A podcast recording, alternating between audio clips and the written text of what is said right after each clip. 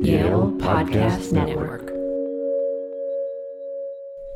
Welcome to Yale Emergency Medicine Podcast. This is Tom Balga, and today we have two very special guests with us.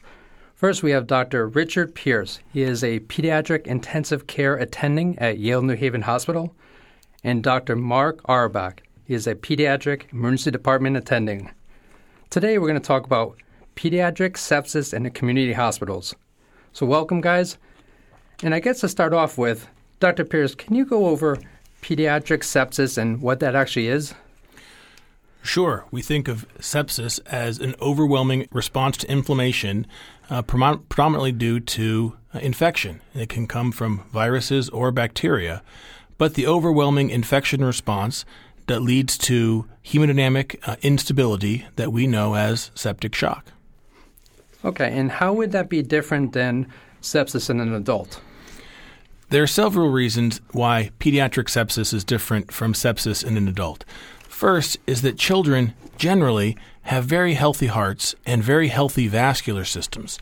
This leads to the child's ability to compensate for uh, infection or cytokine levels or vol- intravascular volume loss for quite some time before displaying some of the clinical signs we associate with shock, such as low blood pressure. Tachycardia is early uh, and in just like adults uh, in children with shock.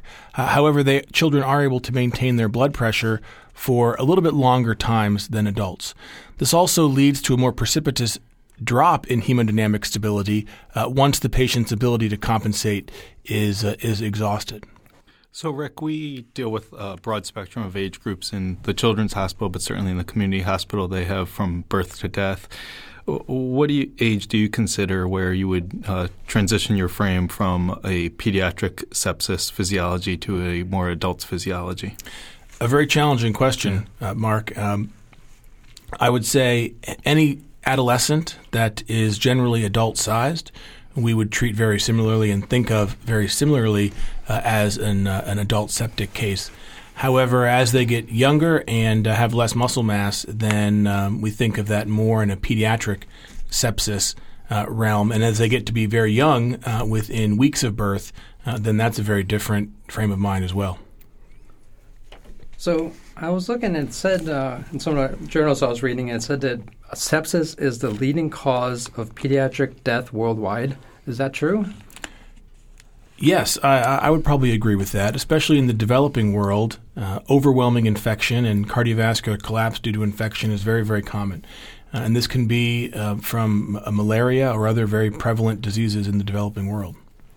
Okay, great. Thank you. And so what are some of the causes of sepsis as far as, you know, we generally think of sepsis as being caused by bacterial infections with a whole range of types of infections there. But there's also other causes, viral, fungal, um, anything else? Absolutely. Any of those things can cause uh, sepsis, especially in children that may have not have fully developed immune systems, or for whatever reason, malignancy or um, cancer or other treatments, their immune system is compromised. So certainly bacterial sepsis is uh, still sort of the most common that we okay. think about. And the etiology of that is going to be different based on different age groups uh, of children. But uh, we can certainly have hemodynamic instability that we would think of as septic shock in children with viruses and especially uh, with funguses, uh, fungi. However, uh, we would think of sepsis due to fungi in patients with uh, other comorbidities. Okay. All right, great.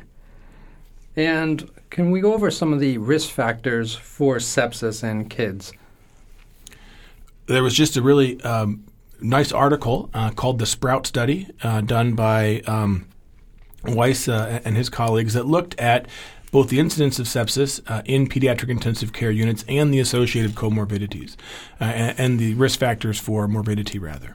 And so we know that if you have uh, any comorbidities like uh, developmental delay or seizure disorder or genetic abnormalities, Uh, then you are at much, much higher risk of dying from sepsis, and that's in the pediatric intensive care unit.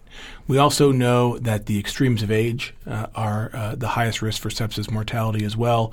Okay. Uh, this would be in the N I C U uh, predominantly, or a very young infant that went home and came back in with sepsis would be at a very high risk for mortality as well. Okay, great. And also, you know, like AIDS as well, right? And uh, congenital heart disease. Absolutely, you know, all those patients would be at much higher risk. And, you know, so when we're seeing patients in the E D in the front lines, we really need to be asking, is this kid an otherwise healthy kid? And sometimes parents will look at you like, why are you asking that question? Well, you know, uh, at some of the smaller community hospitals, we might not get the kids with cardiac disease or congenital problems. Uh, so it's always important just to ask about that. And the other thing you really need to ask about, or at least look, look is indwelling devices, you know, because that also could set you up for sepsis. So let's just take frontline. Patient comes into a community hospital. Let's start from the very beginning where mistakes often can occur, and that's through triage, or different opportunities might present themselves. So one thing we see when we look at cases uh, is the E S I level. And so this is a level to determine how much resources would be needed on a patient. So some kids that might wind up being septic, initially they might be given an E S level of three or even potentially four. So what are some like missed opportunities out in triage that you can address? So I think that's a great question, Tom. Some of this comes with experience. There's some objective findings like vital signs. Um, the challenging thing is that vital signs uh, can oftentimes be concerning, while the patient in front of you may not appear as concerning. And I think that that is the bread and butter of many of the children that, and infants that present to emergency departments. Uh, it's really finding that needle in the haystack and looking at those vital signs in the context of what's occurring in front of you. So a child that is screaming, that is fighting you potentially in an age-appropriate way at the terrible twos might right. be tachycardic, and you might not be able to get a blood pressure.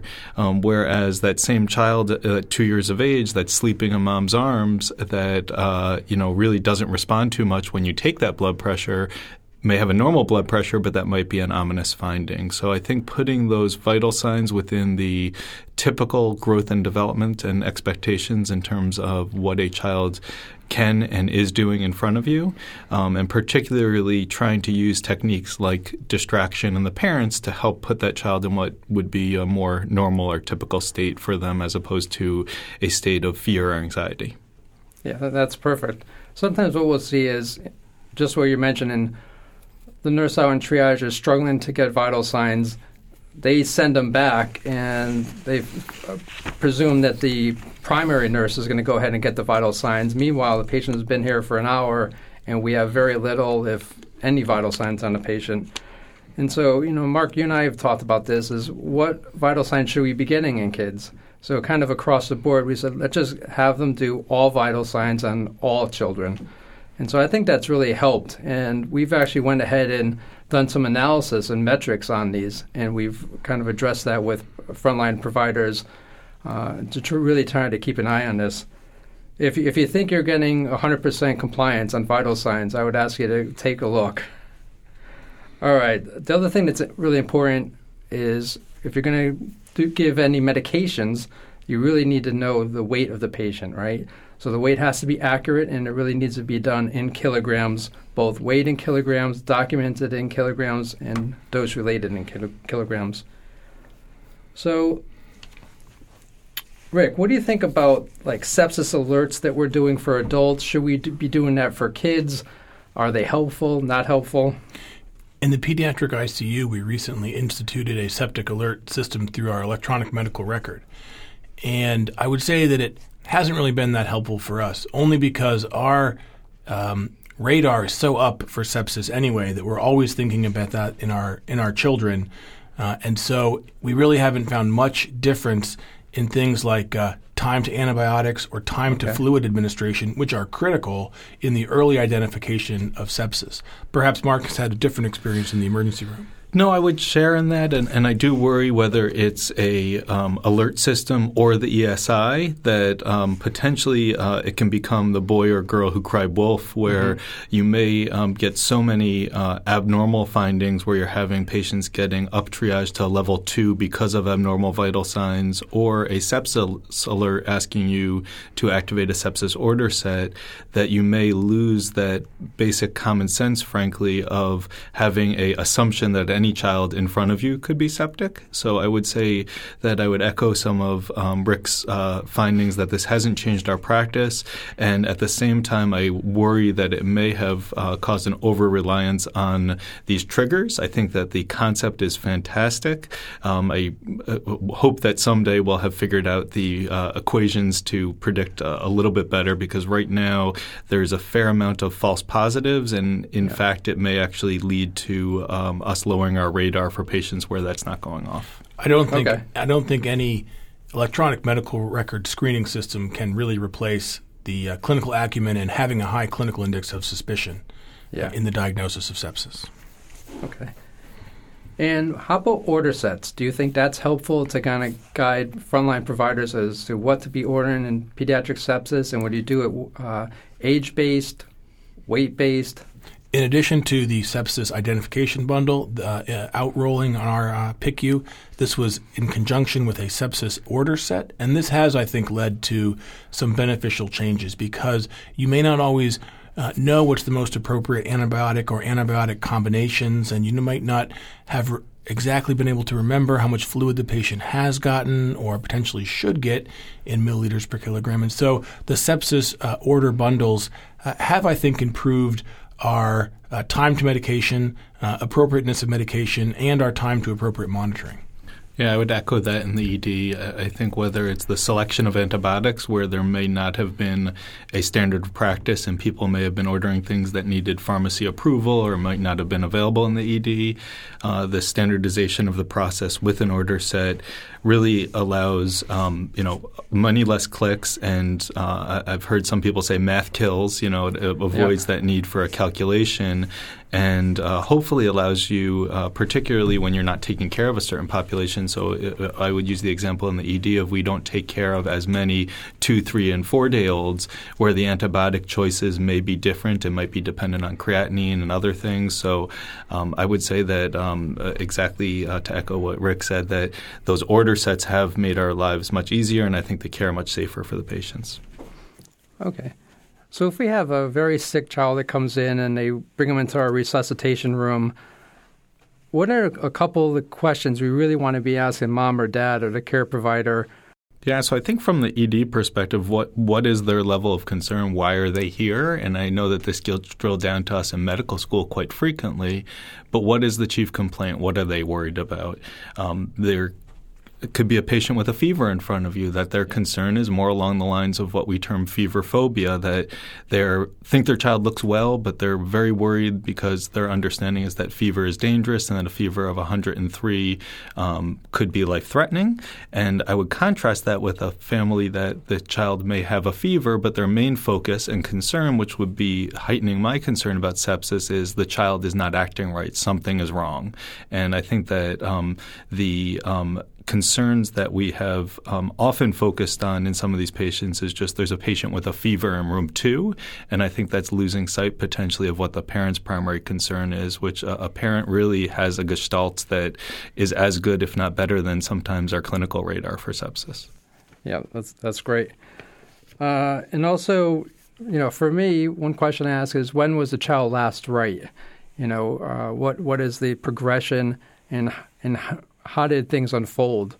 Um, and then just kind of back up a little bit, what other things are very important for past medical history?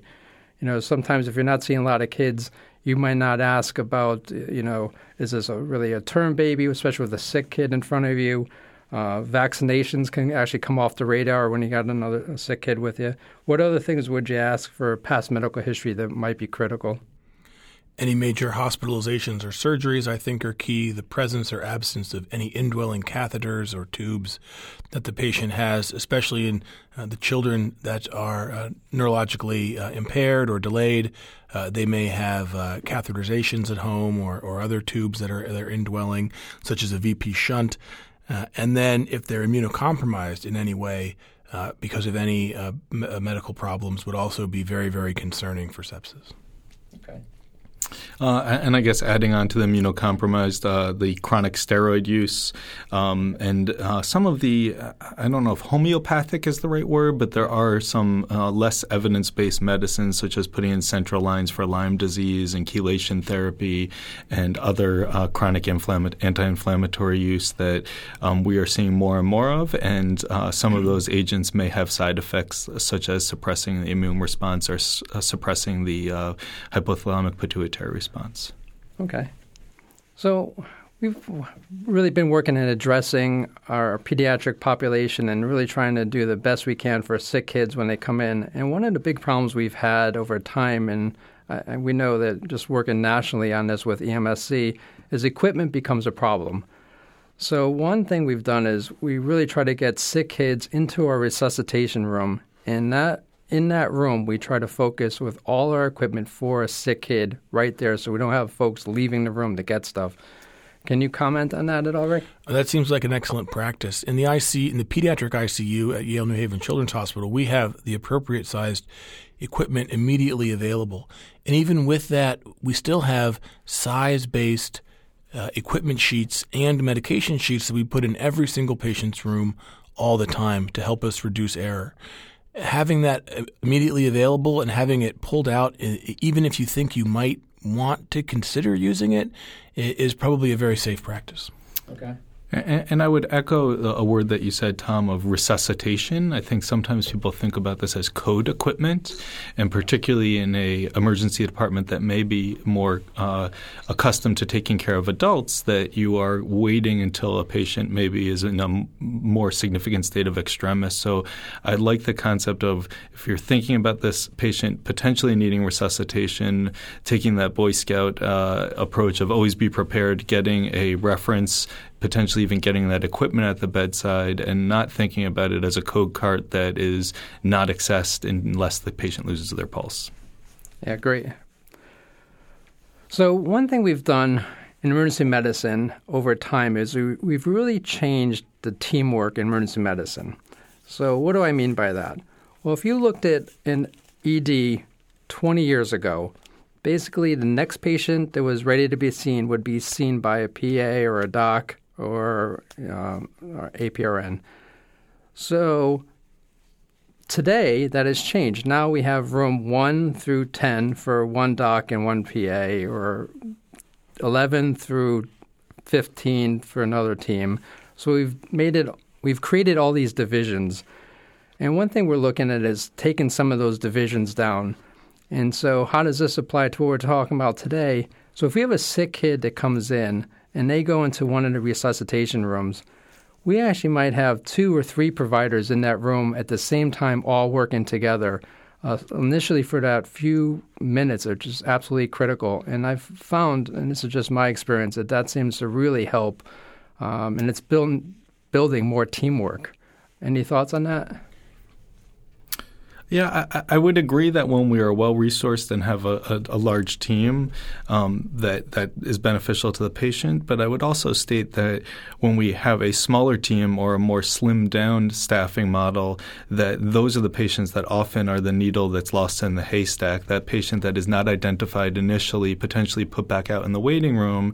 And for those nurses and non-physician providers that are listening, you can save a life. If you see something, say something. If that child just doesn't look right to you and that parent keeps coming back up and saying, you know, not I got a date to get to and I want can't wait another hour, but something's really wrong with my child. I'm really worried. Can you, you know, bring them back? Um, I, I would say that, you know, that sense of teamwork where everyone is taking responsibility for that patient um, and um dovetailing with that, the skill set of that team and, and, you know, whether or not that department, and we'll probably get this to this later on, is the appropriate location for definitive care or if they might need uh, care across a continuum and transfer to a more specialized center. Okay, great. And let's go on to physical exam. So we really rely a lot on technology. However, in these sick kids, I feel like physical exam is absolutely critical. And if you just start with vital signs, if you have a kid that has persistent tachycardia, that's concerning. You give them fluids, that's not improving. That's a sign, you know, you need to regroup and, and see what's really going on. Any thoughts on this, Rick? Absolutely, tachycardia is the first sign of a patient going into uh, compensated shock. And it's not until they reach the second stage or uncompensated shock that other vital sign abnormalities start to come, like uh, blood pressure drops and the capillary refill time, or when you press on the child's skin, how long does it take for that color to come back, becomes greater than normal, which is about three seconds. And we use that as a marker of skin perfusion, which can be altered in sepsis uh, or prolonged in sepsis. Uh, uh, it can be abnormally high or abnormally short, depending on the disease process. So any changes in the patient's perfusion or, or pulse quality would indicate that they are at that second stage of uncompensated shock and, and really need to have resources uh, marshaled around them urgently. Okay. Anything else?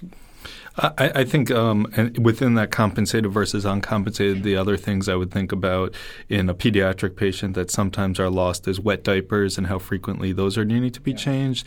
And really, again, that parent perspective of mental status. So hypoperfusion to the brain and excessive somnolence, really the child that worries most of us in the children's hospital more than anything is frankly not the child that worries many parents who's screaming and crying. It's the child that we put an I V into and they kind of just stare over at you and don't scream and cry. I would absolutely agree with that. That's always a, a very, very concerning situation. And one, the other thing we've really tried to uh, accomplish in the E D is getting kids changed and getting them out of the parka and getting them out of their, all their clothes and be able to look at their skin. So we've really went out and bought pediatric Johnny coats and really trying to uh, push that. And so really, it's supposed to have all patients change, but we've made a practice where six years and under, they need to be in a Johnny coat. And I think that's good just because you could pick up, you know, how, how the kid's breathing. You might not appreciate it out in the waiting room. Any thoughts on getting kids in gowns and looking at their skin? I think a complete physical exam in an infant uh, that you're concerned about sepsis with is essential. And when the seconds matter, uh, such as a patient in septic shock, Um, you need to be able to do that exam quickly and thoroughly and, and accurately, and um, you can't worry about trying to you know, squeeze the pants over the diaper or, or whatever else is there. So having the patient ready to go in, in a Johnny coat for a quick and easy and thorough physical exam uh, is essential.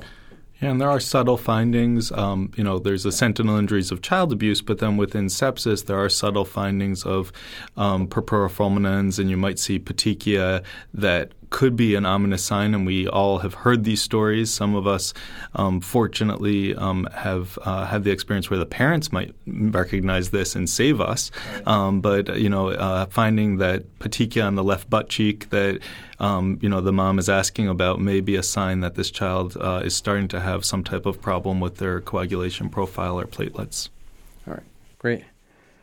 So one thing we try to do is uh, with our education program, we're trying to do more simulation. And as we do in situ simulation with Mark's team, uh, one thing we noticed is folks are kind of late calling the P D E D about doing a transfer.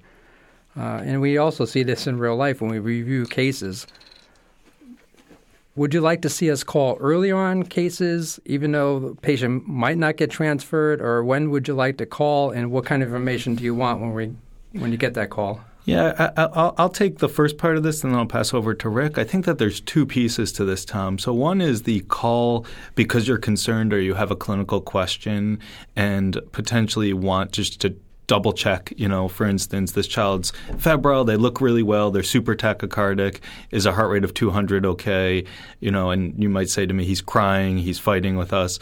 Um, and, and I think that's a very okay reason to call the P D E D and potentially for what I would term more of a, you know, a, a consult or a different perspective. I think that that child that you would put in the category of, I am worried, I feel this patient needs um, rapid resuscitation and definitive care, that's where whether here or in another institution, calling your critical care transport team to actually mobilize movement of that patient in addition to the consultation is an important thing to distinguish. So I will speak on behalf of our team before uh, Rick even does to say the words that I like to put out there, call early, call often, and then I'll pass it to Rick Great. to hear more of his perspective. I absolutely agree with uh, Mark's call early, call often. And uh, just so folks out there know, whenever you call through Y-Access to the Pediatric critical care transport line, you'll be connected to a pediatric intensivist twenty-four hours a day, and uh, they're happy to discuss the case with you while dispatching uh, our pediatric critical care transport team. And uh, once they get on site, they can help uh, with offering opinions and assessments and getting an I V or, or whatever else may need to be to be a little bit uh, uh, help help with. And then uh, we're certainly happy to give advice over the phone as well, and uh, work on getting the patient uh, back to us, either in the pediatric intensive care unit or uh, if they've turned around, the floor. And, and, and I, I think what we've drilled in on some of these E Ds, call early. I think the call often piece is just something I want to come back to. So you've called the critical care transport team. They're on their way out. They're in an ambulance. They'd love to hear an update about that patient and potentially answer some of those questions that you might have, uh, whether it's about medication dosing, access, intubation, ventilatory management. Um, you know, uh, there's no reason to wait until they physically arrive there. In this day of information technology, uh, it's really, um, uh, you know, again, calling often. Don't feel that the one call should do everything. Call back. Let us know what's going on, and we're happy to answer any questions that might come up. Yeah, I think that'd be really helpful, and that comes off our radar, so I think that's something we can improve on. And what do you think about telemedicine? There's a lot of talk about telemedicine, but I think there's a, definitely a role in the patients that are sick, like uh, these pediatric septic cases. Uh, any thoughts on telemedicine?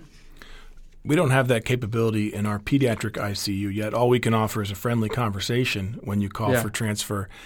Uh, but we have gotten uh, pictures of x-ray or pictures of um, of uh, E K Gs or something uh, sent to us, and, and we are can comment on that, but really it is still just a, a conversation and an opinion at this point. And and, and I, I would frame, Rick, actually, when we look at the telemedicine literature, I think it, it the definitions vary, but I would say that you are doing a type of telemedicine with the calling often, where you're managing a patient together, you're providing some consultation, and it, this does get at not putting the technology in front of what the purpose is. So you could have the most sophisticated technology that can listen to a patient with a stethoscope, and that might be equivalent or not even as good as that human-to-human conversation where you're having an updated, hey, this happened with the patient.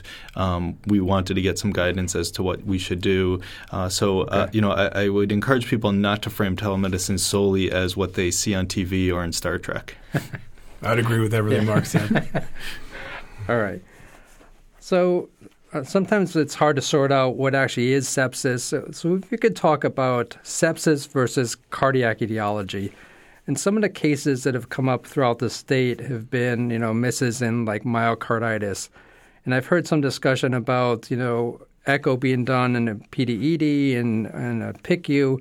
But do you think there's a role for echo out in the community hospitals? I would say this really is going to depend on um, the age of the patient and what you're seeing on physical exam. In the neonatal age group uh, or the newborns, I think that cardiac disease absolutely has to be considered as an etiology of the infant presenting in shock. Okay. In fact, if you look at the incidence of the major cause of neonatal septic shock, group B strep or G B S, it's about the same in a healthy newborn that goes home. It's about the same as the healthy newborn that goes home and comes back in with what we call ductal-dependent critical congenital heart disease.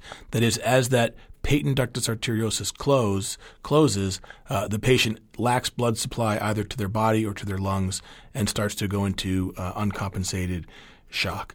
So thinking about both these things simultaneously in the newborn uh, is essential, and treating both as you're considering them is also essential, both with okay. antibiotics in the case of sepsis and prostaglandins in the setting of congenital heart disease. Now, out of the immediate newborn period, it becomes uh, less of a concern to get um, some of those things started right away, and you have a little more time to think about things like the physical exam, particularly are there crackles, is the liver down, or is there a sternotomy scar in a patient that you're just meeting? These are all things that may tip your um, reasoning more towards uh, cardiac disease, which would be a very different treatment algorithm.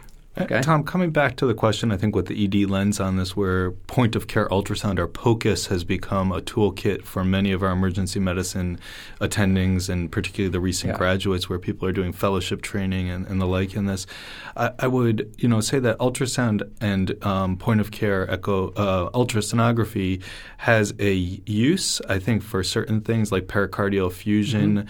and looking at cardiac function. I would really caution the non-pediatric cardiologists Um, about looking for a ductal-dependent cardiac lesion. Uh, I, I would say that, um, you know, along the lines of what Rick was mentioning, empiric treatment, potentially looking for some of those clinical findings.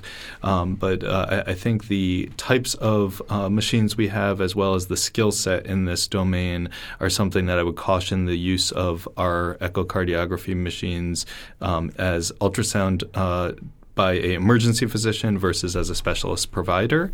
Um, and certainly something like a pericardial effusion is a fairly straightforward uh, right. skill set, but something like looking for tetralogy of Fallot or aortic coarctation, I would be concerned about, you know, consuming your resources trying to do that as opposed to start a prostate infusion. Even in the I C U where we have great experience with ultrasound, like in the E D, I'm sure we harp on our fellows, is to look at the heart and just see, is the function high, low, or normal? Right. Is there an effusion, and is it dilated? And that's really all all we go to look at when we do our ultrasounds. And uh, that's kind of what I was thinking is, you know, how is the squeeze? Is it an effusion? And kind of moving on. Um, but, yeah, there's just a lot of discussion about that. All right, let's go towards now you have the patient. Uh, you're getting I V access. You're struggling a little bit. I O probably be the next route if you can't get it, even though you might be using ultrasound. Uh, any thoughts about I O, central lines, or... I O, I O, I O. That's yeah, what perfect. I would say. So I think that um, this is, should not be something in a septic patient that you're using ultrasound to do an ultrasound-guided I V. If you are having a patient that's in compensated shock and you're concerned about sepsis, um, potentially taking that ninety seconds, uh, two minutes, three minutes to try for I Vs. Uh, if you have a patient that's in decompensated shock, getting that I O out. And um, I, I think changing the lens from the nurse's perspective that it getting An, not getting an I V is their failure. Yeah. This is a patient that is very challenging. The central line piece, um, uh, my perspective with our fellows and trainees is really that this is an I C U procedure. There are cases such as in severe hemorrhagic uh, um, shock from trauma where we might put in a cordis in an older child. I'd be interested to hear Rick's perspective on the current um, approach by the transport team in terms of central lines happening in community settings or outside of the uh, I C U. Sure. Our transport team Teams do not place central lines, and uh, we would prefer to do all of those procedures in the I C U, okay. mainly because they take time to set up. Uh, they can be very high risk in some patients with abnormal vasculature, and if not done appropriately, the uh, infection risk is very is very high mm-hmm. later on as well. So if you can get one or two I Os and get the patient up to us, uh, we can take the access from there from the pediatric intensive care unit. All right. So now we have some access. Now we're going to give fluids. Just want to discuss normal saline. Is that still our go-to? Or ringers? What's the? When would you use ringers lactate? And you know, we've really tried to get our providers to do pull-push, um, and not just you know ordering something and relying on that. All the fluids all to be you know given over just a hanging bag. Can you just discuss ringers versus uh, normal saline? Sure. To me, um, the discussion between ringers or saline is, is really not that important. It's how fast you give it and, and, yeah. and when do you give it and how do you give it. And so more the speed of administration rather than the character of the fluids. Do you guys feel strongly in E D? I, I would agree. I think uh, isotonic fluids, uh, yeah. sometimes we've seen people getting some um, medical school memories of uh, pediatric patients needing uh, half normal or quarter normal saline. So if the patient's critically ill in front of you, isotonic fluids, whether that's normal saline or ringers, and a uh, rapid but controlled rate of administration. So the three-way stop cock and push-pull is a nice way to do that. All right, great. So let's move on to some labs. So you're going to draw some labs on this kid. Uh, blood cultures. Is one set still enough? Or before you give antibiotics, and is that still critical that you get blood cultures before antibiotics? I don't think so. Uh, we've had some cultures come back positive after antibiotics, and there are binders uh, of antibiotics in the blood culture uh, bottles. So w- we really don't want any delay in the antibiotic administration. Yeah. So if the patient needs other procedures, such as a lumbar puncture or, or any other uh, diagnostic procedure, uh, really not delaying antibiotics t- for those. Uh, give the antibiotics first and, and then worry about getting the other diagnostic information uh, once those are going. Okay.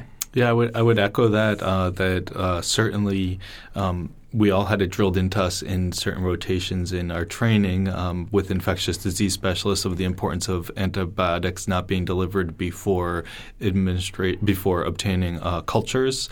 Uh, I would say that that's very different in the set of a, a patient with sepsis, and um, I think the L P is a prime example of something that actually might need to attra- iatrogenic harm. Uh, so taking a patient that has a low level of volume and potentially a poorly functioning heart and squeezing them in a ball is a fairly effective way of taking them from a perfusing rhythm to a non-perfusing rhythm. So uh, I would um, caution people to, uh, you know, think back to medical school and feel the need to culture everything before antibiotics. I would agree with Rick that if they are in fulminant sepsis, likely something will still grow out, and if not, we'll worry about that later. Okay. All right. So let's say you order your antibiotics and you're in a community hospital, let's say in northern Connecticut or whatever, and all of a sudden you get the antibiotic through a tube system and it's in a syringe, and you don't have a syringe pump.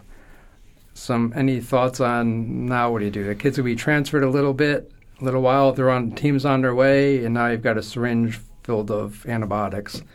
I would just reemphasize that that the time to antibiotics is critical in sepsis, and we know from several studies in resource-rich countries like the United States, even though we know that it's important, we still sort of collectively drop that ball. And antibiotics take one to two to three hours to get in.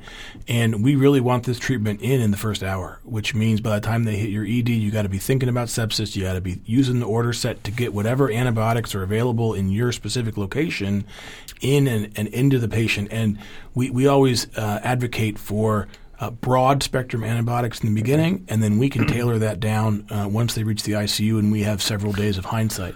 Yeah, and, and with that question about the syringe full of antibiotics, I think that uh, working together, whether it's with your pharmacist or potentially even calling the critical care transport team, I could see a situation where that would be completely safe with the use of uh, ceftriaxone, which is a common agent, and yeah. I could see a situation where that might be not so safe to push an antibiotic over a period of minutes, like with vancomycin. So, um, you know, I, I think working within the systems that you are living in, um, everything might not be in your smart pump. You might not have a syringe right. pump, um, and uh, certainly taking that small amount of time to uh, ensure that that antibiotics is safe to deliver over a syringe, uh, which uh, for many it is, but for some it is not. And I think uh, if you're not certain, either looking at a pharmacopoeia or contacting the critical care team.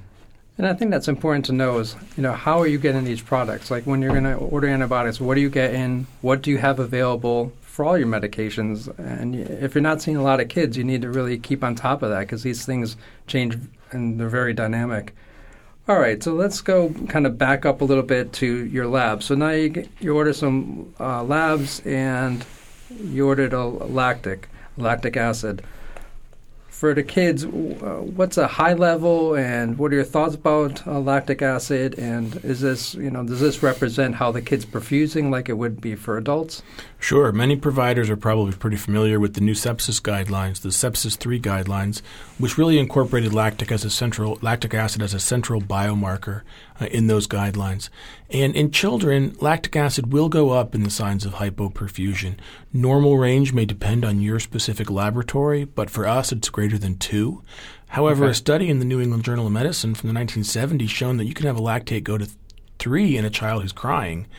Um, and so there can be minor increases uh, in that as well. In the setting of septic shock, though, lactic acid is a little bit more unreliable in children. And that's probably because in adults that are septic, there's a lot of hypoperfusion to the muscles, and it's the muscle mass that produces the lactic acid. In children with variable amounts of muscle mass, it may be high, it may be low, and it may not be as reliable an indicator of their shock state. And so the pediatric septic shock guidelines uh, haven't really caught up to the sepsis three guidelines in adults, in part due to the unreliability of some of the biomarkers like lactic acid. Okay. Mark, any other thoughts on that? Uh, I, I would uh, say that a you know normal lactate does not rule out sepsis, and echoing what Rick said, a high lactate should not make you assume a patient is septic, particularly with point-of-care testing in our emergency department. There's often hemolysis in addition to some of the things that we've been discussing, and if you have a well child in front of you that's screaming and crying that you're checking laboratories on for another reason and their lactate is four, um, I would not presume sepsis, uh, yeah. uh, you know, and, and I think that may be a little bit different than what would happen with an adult. Okay. So the other area that gets a little bit confusing, especially for in the community area, is the kid comes in, has a fever, seizing in front of you, was seizing at home. You, you uh, do your regular resuscitation, you give him meds if you need to, um, stop seizing, whatever, but you get a lactic acid back and it's like seven, or and he also has a fever. How do you sort out sepsis and seizure? Can they be together? Or how do you sort that out? That's a tough one. Uh, I think that particularly with, with seizures requiring some time for the post-ictal state, so after a typical febrile seizure, which we probably would not see that patient seizing in front of us unless they live next door to the hospital, um, lasting less than ten to fifteen minutes, um, you will still see a period of somnolence, decreased mental status, potentially some what appears to be hypoperfusion. And I think giving that child a small amount of time, um, five to ten minutes, not necessarily hours, uh, to assess for return to baseline and improvement. Uh, the laboratory markers of a septic patient, including a leukocytosis and a lactic acidosis, as well as a uh, finding of potentially um, retention of carbon dioxide, are certainly all going to be there in a patient who had just finished seizing. So uh, I think that's a difficult situation. Um, certainly a otherwise well patient with no risk factors that has a seizure that is self-limited, uh, I, I would typically not put in the sepsis bucket until I see prolonged symptomatology. However, if that child is someone that is what we were speaking to before, such as someone with yep. a V P shunt, uh, I probably would have a very high index of suspicion related to sepsis. So a tincture of time, not hours, but minutes. Okay. I agree with everything that, that Mark said and, and would advocate for some vital sign changes that may be able to help you tell the difference. In a seizure, typically the baby or child will be hypertensive as opposed to hypotension we associate with sepsis. And then the response to therapy over minutes, as Mark said, uh, investigating that if the seizure is uh, clinical seizure is treated uh, with uh, benzodiazepines, uh, and then the patient's vital signs return back to normal, uh, then you may be um, less likely dealing with a sepsis situation. All right, great. And Mark, can you just comment on w- your thoughts on simulation in situ uh, versus in a regular S I M S lab, and what benefits or th- your thoughts on uh, simulation? Yeah, I think training and having a team that is thinking about sepsis and having attention to this as being a problem that they need to be finding that needle in a haystack. So the detection of sepsis is something that can be very challenging through simulation uh, because simulation is a little bit better at practicing once we have detected sepsis. Okay. Um, so for the in situ simulation exercises, you could have secret shoppers and patients coming in with aberrant vital signs and making sure that people are having attention to detail. I would say that the more typical simulations that we've been conducting really are looking at some of the comments that you made related to the tools, equipment, resources, and systems of care. So even thinking within that yeah. simulation about, again, if the simulation involved taking care of a septic patient, you're twenty-five minutes in and no one ever talked about calling to transport that patient out, that's a rich opportunity for debriefing and discussion and systems improvement. Um, so I think that the center-based simulation can be very helpful to have people um, practice and gain knowledge and skills. Uh, the in situ simulation is m- more helpful to function in a team as well as operationalize those knowledge and skills in the complex systems we work in. Okay, perfect. And Rick and Mark, if you can give us maybe a couple pitfalls that you see from uh, patients that are transported to the P D E D and then ultimately to the P I C U, Uh, just like common themes that you see there are opportunities for improvement, you know, throughout the state. I would say the biggest we see on transport is delay to antibiotic administration. Again, within the first hour, we really want those antibiotics in, broad-spectrum antibiotics, and then uh, calling us early. And um, as Mark uh, emphasized a couple of times, calling us again if the situation or the vital sign changes uh, at all. Yeah, I, I would agree with both of those. Something that we used to see quite a bit more frequently, and, and um, you know, Rick can comment if we've been seeing this lately and I've just been missing it, is uh, a focus on putting a definitive airway in quite early. So um, you really can get yourself into a bad situation, uh, similar to what we were describing with the L P. If you take a patient that is intravascularly volume deplete and has a poorly functioning heart and now insert a breathing tube and, and positive pressure ventilation and decrease their return, they can go from a state of perfusion to a state of uh, non-perfusion and potentially asystole. So um, thinking about the use of non-invasive positive pressure ventilation, um, and certainly my lens is that that has changed um, those those patients uh, where we typically and in the past may have been worried and wanted to control something and put it in a breathing tube. Is this something that you're seeing as often, Rick, where these patients are getting intubated and sort of arresting or, or coding during intubations? Fortunately, we're not seeing too many arrest situations during uh, intubation. So I think maybe outside providers are at least addressing the volume status before they go down that route. That's always something we're happy uh, to talk about when you call us uh, on the, and uh, you'll reach a pediatric intensivist and uh, and, and they'd be happy to discuss the, the challenges of any particular uh, clinical scenario uh, that you may have. But uh, now with the advent of high flow and uh, C PAP, BiPAP available on transport even, all those modalities are available on transport. Um, the, we can usually get the patient uh, much more intravascularly loaded uh, and into a uh, place that has a lot more expertise in managing the pediatric airway. Yeah, I'd love to hear a little bit more about your thoughts on that related to a hospital that might be under-resourced and not have high-flow nasal cannula or non-invasive positive pressure ventilation. Um, I've heard uh, you know, some of the community providers comment, well, the patient's going to need a tube Uh, you know, for transport, and we want to make sure they're stable for transport. Uh, we all teach the comment I made before about getting the volume first. When is a good uh, set of findings, or what is a good set of findings to su- support that, okay, maybe this patient is ready for a definitive airway? A very, very challenging question that our transport team faces quite often. And um, many times when they get there, they'll have a long conversation with the primary care team there to talk about how things have been going over the past thirty minutes, hour, to see uh, are we going to be able to make it thirty minutes or an hour in the back of an ambulance or a helicopter to get back to the I C U. Uh, and so a lot of that is crystal ball and seeing where you think you've been and where you think you're going, and those are challenges, and the transport team loves to, to talk about that uh, and, and go over the specific barriers to each of the cases. Uh, regarding your, your second comment about what to do uh, and when to do it, I, I think volume loading is essential, and that's very challenging in these patients that have ongoing capillary leak, and uh, you can't seem to keep up with them. Uh, and so I would make sure that in if you are getting ready to intubate that you have the appropriate uh, vasopressors either running or uh, on hand to immediately go uh, should the patient uh, have cardiovascular compromise during that. And then the choice of agents is also extraordinarily appropriate. Um, patients that are in uh, septic shock will typically do very well with ketamine, uh, which will uh, provide endogenous norepinephrine and epinephrine release and give you a little bit of blood pressure boost. Uh, and then things that we may not want to use would be etomidate, which would decrease your um, your um, hydrocortisone uh, production through the inhibition of, ele- of eleven beta hydroxylase.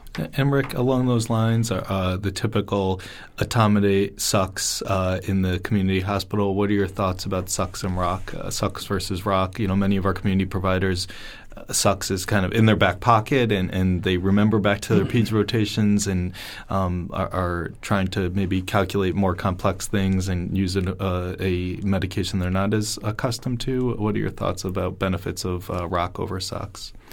In our I C U, uh, we typically use uh, Vecuronium, very similar to R O C, and uh, very rarely use uh, succinylcholine. That being said, if a provider has familiarity with that, I think that they uh, should go with what they're comfortable with. In the otherwise normal child with septic shock, there's no real contraindication or added benefit to using succinylcholine, except that um, the paralysis will, of course, be, be short-lived. Um, and uh, I would just comment that if you use a longer-acting agent that you may not be comfortable with, you want to make sure you have adequate sedation during the period. Uh, if you're comfortable using sucks, you may not always think about uh, keeping the patient sedated for that extra thirty minutes. Right. And then the choice of sedation agents can also be very mm-hmm. challenging in the septic shock situation. Uh, we would most often probably use fentanyl uh, over morphine, which may have a little more cardiovascular uh, effects. Excellent. One other um, uh, emerging topic, I think, in the uh, adult septic patient is the use of push-dose pressors. Um, so I wanted to come back. I'm not sure if that's something that um, the transport team is doing or you would do, but you know, uh, I've seen people that are uh, getting ready to intubate now with an epi uh, syringe and sort of this concept of, or norepi syringe, this concept of push-dose pressors. If the pressor goes down, I'll give a small dose. Um, I have not bought into that. Uh, I'd be in, I'm a little bit concerned, particularly related to dosing and, and um, the concept of math kills again. What, what are your thoughts? We, we've seen kind of a resurgence in this, and it was actually just published in Pediatric Critical Care Medicine that if you give a low dose of epinephrine as a bolus, you get a slight blood pressure increase, and then it goes away. uh, and it's gotten some cute names like a dwindle dose or pepinephrine, uh, those kind of things. Uh, however, um, it's not really in my practice. I, I think that if the patient needs uh, cardiovascular support, uh, I'm going to be ready to provide that support in a long-term situation. Now, uh, that's different than if I think the patient is uh, near or is actively coding during the resuscitation. Uh, then I wouldn't give a dwindle dose, as we say. I'd give the real thing and um, go from there. But in terms of just mini doses to uh, bump up the blood pressure, Uh, in my opinion, you may not be solving the real problem, and, and you want to have a more definitive solution. All right. Great. This has been awesome. Uh, so just as I kind of wrap up, so call early, call often, give antibiotics early. Anything else you want to add as just like a summary, Rick? I, I guess we didn't talk about it too much, but giving fluids early and giving fluids often, um, there may be some concern by adult providers that you'll flood the lungs and cause pulmonary edema. And um, in children, that happens a little bit less often, and uh, that's a problem that we can deal with in the I C U a lot easier than a child who is under-resuscitated uh, and, uh, and maybe had a cardiovascular uh, collapse beforehand. And you can always reassess them. Yeah, absolutely. And, and, and uh, with the give fluids often, I, I would just be explicit. So uh, you had alluded to this, Tom, but I think being more um, explicit, you know, uh, an order of this patient needs some fluids versus this patient needs twenty cc's per kilo push, push, pull over three minutes is a yeah. very different order and a different perception by the nurse. And certainly prioritizing those fluids with your nursing staff where this is fluids, fluids, fluids, then antibiotics. Yeah. Uh, that fluids are not something that is thought of as an afterthought or potentially an iatrogenic um, problematic agent. I, I think in children, uh, under-resuscitation is much more of a prevalent problem than over-resuscitation with fluids. Many um, many providers may feel comfortable putting the pump on nine nine nine, and uh, and that's not the situation you want. Uh, the, in fact, the uh, your patient will have to weigh less than four point one kilos to put the pump on nine nine nine and get the appropriate amount of volume in the appropriate amount of time. So unless you're running a N I C U follow-up clinic, uh, you really want to have a, a push-pull or um, in uh, our P I C U and maybe our E D, we have a m- massive volume infusers yeah. devices. All right. Well, great. Thank you. This has been awesome. Thank you very much, Doctor Pierce and Doctor Auerbach. I appreciate it. And um, thanks again. Thanks for listening. Thanks, Tom. It's a pleasure to be here. Thank you. Awesome.